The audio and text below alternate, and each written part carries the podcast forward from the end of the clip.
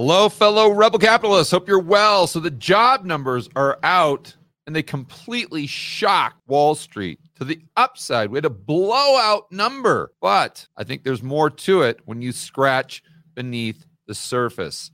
And that's what I'm going to reveal to you right now. Let's start by going over these numbers. Go straight over to CNBC. Check out what we're dealing with here. Job growth totals 253,000 in April. Keep in mind this non non farm payroll. And we're going to get into why that's important in just a minute. Beating expectations, even as the US economy slows. So, key talking points what we just said the estimate was 180 and we got 253. Unemployment goes down to 3.4%, the lowest level since 1969. Average hourly earnings rose 0.5% for the month, an increase of 4.4% from a year ago, both higher than expected. I had to point out that's under the rate of inflation. So, in nominal terms, up, in real terms, down. What should we focus on? Real terms, adjusted for inflation, because that's what equals purchasing power. And we're going to expand more on that in just a moment. But let's get in. So that's the headline. So the market's freaking out. Oh my gosh, the economy's on fire. The Fed's going to raise rates. It's going to continue to raise rates to infinity and beyond. but then we get into kind of the nitty gritty here. And let's, okay, so we got these charts. That's good. But what I really want to focus on, uh, let's go over this quote here first from Steve Rick, chief economist at CUNA Mutual Fund. It is encouraging to see a strong jobs report amid recession concerns, instability in the banking sector, and ongoing layoffs. Right, but you'd think they'd sit there for a moment and, and pause and say, well, wait a minute, maybe this doesn't make any sense at all, especially, and we're going to get into the breakdown of the jobs numbers in just a moment. Now they're talking about how the economy slowed down to 1.1. We know that that GDP, so that's what they're talking about. But they didn't go over the revisions. That's what's most important here. So as I'm trying to find it here, hopefully they didn't omit that because it was in this article just uh, about an hour ago. But the massive revisions to the last few months, that's what really caught my eye. So non-farm payroll 253. Okay, we got that. Unemployment average. Okay, we got that. We're talking about how the Fed's raising rates. Okay, we got that. Wow, this is crazy. Oh, here we go. I was going to say, man, I thought they omitted it from the article. And I'm like, that's a little suspicious here because that gets into the next thing that we're going to touch on. And this is a, a tweet that I just retweeted that to me might imply they're lying, This flat out lying about the numbers. But let's get into this. So, April's upside surprise was offset by sharp downward revisions. And when they say downward revisions, they ain't lying. March count was slashed to 165, down 71,000. 71,000. Think about that in, in terms of percentage. While February fell to 248, a reduction of 78,000. So basically, what they're doing every month is they're coming out with this blowout number that's shocking Wall Street. They're saying, oh my gosh, look at how tight the labor market is. Oh my gosh, look at how great the economy is. We're not going to have a hard landing. We're not going to have a soft landing. It's no landing. This is amazing. Look at how resilient the consumer is. Uh, but last month, we're going to go ahead and revise that down by 100,000 jobs. But don't pay any attention to that. so, but I don't want to put on the tinfoil hat here, but let's put on the common sense hat for a moment it really seems like they're overstating the number. And who puts out the non farm payroll, by the way? Ah, that would be the BLS. And the BLS is part of government. There you go. So I'm not saying this is what's happening. I'm saying this is very suspicious that every single month they're coming out with this blowout number that is all Wall Street pays attention to. It's all the average Joe pays attention to. It's all the mainstream media pays attention to and then kind of they're whispering after they give you that headline number that oh by the way the last few months the data has been completely wrong and all those numbers that you still think were blowout numbers actually were less than expectations in reality so now let's get over to this tweet that i just uh, retweeted I did this just to remind myself here.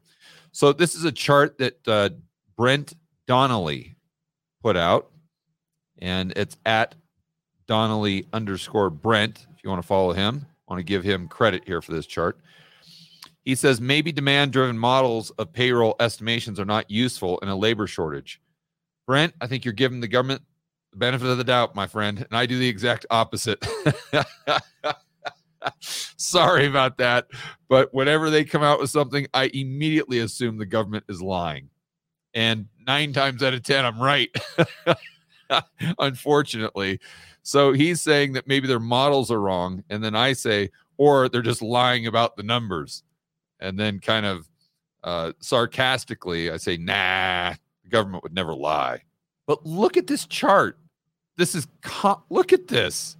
So, number of consecutive months non farm payroll beat or missed in a row. So, the black would be the, the beats, obviously, in a row, and the reds would be the misses. Okay, so look at this. For the last 13 months, 13 months in a row, if I'm reading this chart right, non farm payroll has beat to the upside. 13 months in a row. Look at how much I've been using the word outlier a lot. Look at how much of an outlier this is. I mean, this chart goes back to 1997. And the most that we had going all the way back to 1997 was five months. And now it's up to 13. Come on now. I was born at night, but it wasn't last night. and let's remember that every single month they're coming out and the numbers are beating. They're revising the month prior to where it was lower than expectations. So this is the headline number. It, it's this black line. But if you actually look at the revised numbers, they would that it would be a red line in the exact opposite direction. It would be a mirror image of this, meaning that the headline number always beats, but the revised number always misses. And they've been doing it for 13 months in a row. Th- this doesn't make anyone suspicious here. Come on. Come on. All right. But that's not all. Oh, but wait. There is more. Ah, uh, you got to laugh. I mean, you can either laugh or cry but we're definitely going to be following this like a hawk because this is the first time it's been on my radar. And so, Josh, take a note. We definitely have to follow these non farm payroll versus the revisions in the months to come. Hello, fellow rebel capitalists. Got a quick question for you. Are you someone that realizes we are headed straight for an economic recession, maybe even worse? Do you also realize that the government is trying to restrict your freedom, liberty, and privacy on a daily basis? We've all heard in the news lately about central bank digital currencies. And it's not a matter of if we get them, it's simply a matter of when. But although you know we're facing all of these problems, you don't know what to do about it. How do you protect your wealth or grow your wealth when we're dealing with a very volatile economic environment? Or how do you maintain or increase your freedom and privacy when we have this woke Orwellian government that's trying to micromanage your life? Well, fortunately, got some good news for you. I have set up an event that is focused on helping you, the rebel capitalist, find solutions to these problems. It's all set up to help you build wealth and thrive in this world of out of control central banks and big governments. That event is Rebel Capitalists Live. It's going to be absolutely incredible. It's in Orlando, May 12th to the 14th. We're going to have speakers like Peter Schiff, Mike Maloney, Lyn Alden, Chris MacIntosh, Brent Johnson, Jeff Snider, Robert Barnes, just to name a few. So, to get more information on how you can attend this incredible event that's going to give you actionable intel that will help you prepare for the rest of 2023 and beyond, go to and I will see you in Orlando.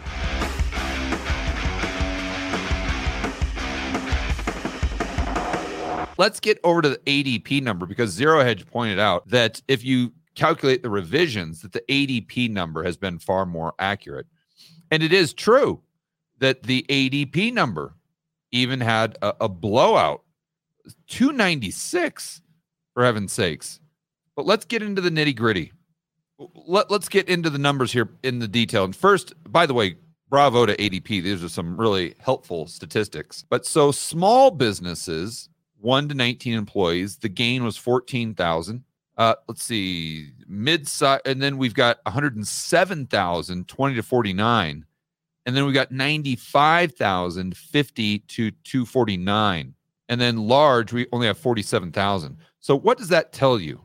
First of all, the majority of the growth in jobs is from businesses that have 20 employees to 249 employees.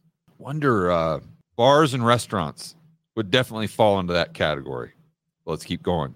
So we see changes by industry goods, 52,000, construction, 53,000. Like that might be coming to an end very soon. Manufacturing down 38,000.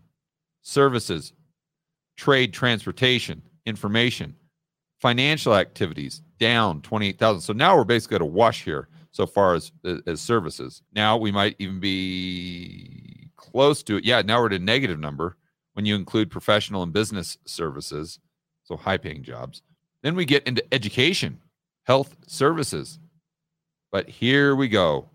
Leisure and hospitality.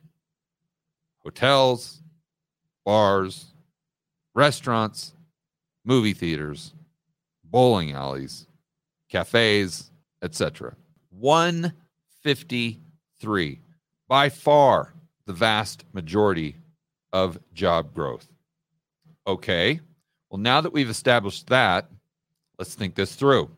Let's go over to another article from CNBC.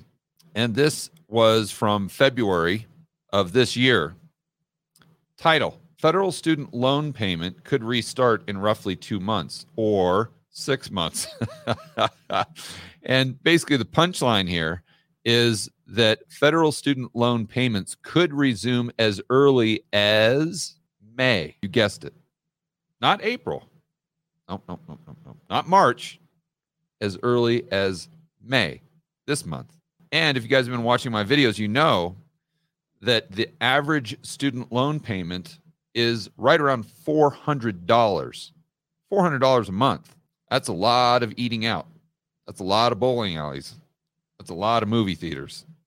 That's a lot of happy hours at the bar. Now let's move on to another statistic. Let's go over to the Atlanta Fed. Now let's look at wage growth by age.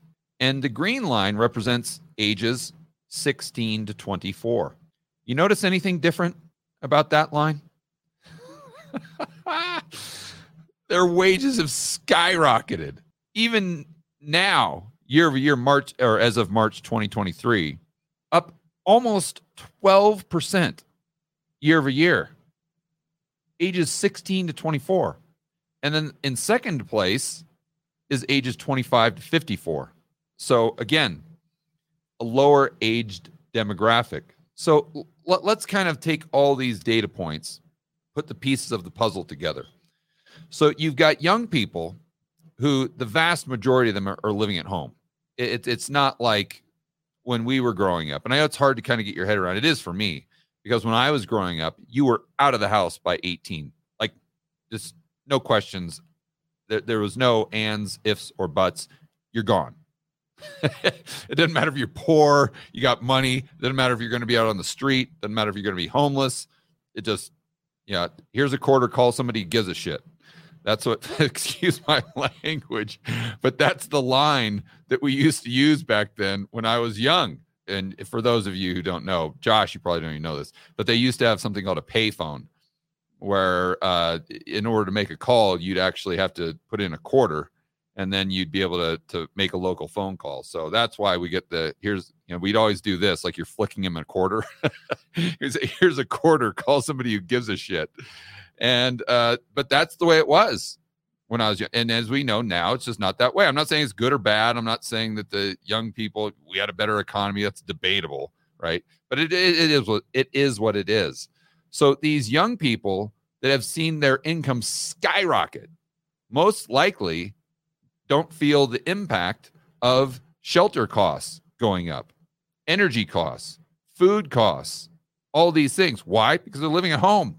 they don't really have those, right? So for most people, their purchasing power is a lot less than it was in 2019 because their wages have only gone up by, let's say, uh, let's call it four or five percent per year, but that has been under the rate of inflation, and that is far from true when you look at this the, the, the younger demographic. Their wages have vastly exceeded their uh, increase in expenses. In fact, I would argue their expenses have gone down dramatically. Why? They're not paying their student loan. So think about that. Normally, you've got a $400 a month student loan, that, and that's pretty much your only expense other than Ubers, right? Or and then your only other expense is doing what? Going to the bar, eating at restaurants, going to the bowling alley, going to the movie theater, doing all these things. And I'm not saying it's wrong or bad. I'm just pointing out it is what it is here, right? So your only expense is basically, other than disposable income, is your student loan payment, and boof, that's gone. You don't have to worry about that. So, should we expect anything less than for hospitality and leisure to be booming right now? In my opinion, the answer is no. But does that mean the economy is on fire? Absolutely not. Because think about, let's just assume for a moment you say, well, George, Biden's going to forgive all student loan debt. Probably. But what does that mean? That means that these employment numbers, the unemployment rate is going to continue to remain low. That means that inflation is going to continue to run run hot until the Fed keeps raising and raising and raising and raising and raising higher than they otherwise would to the point where they break something that causes the unemployment rate to go up. Now you may say, George, well, they probably already broke something. Good point.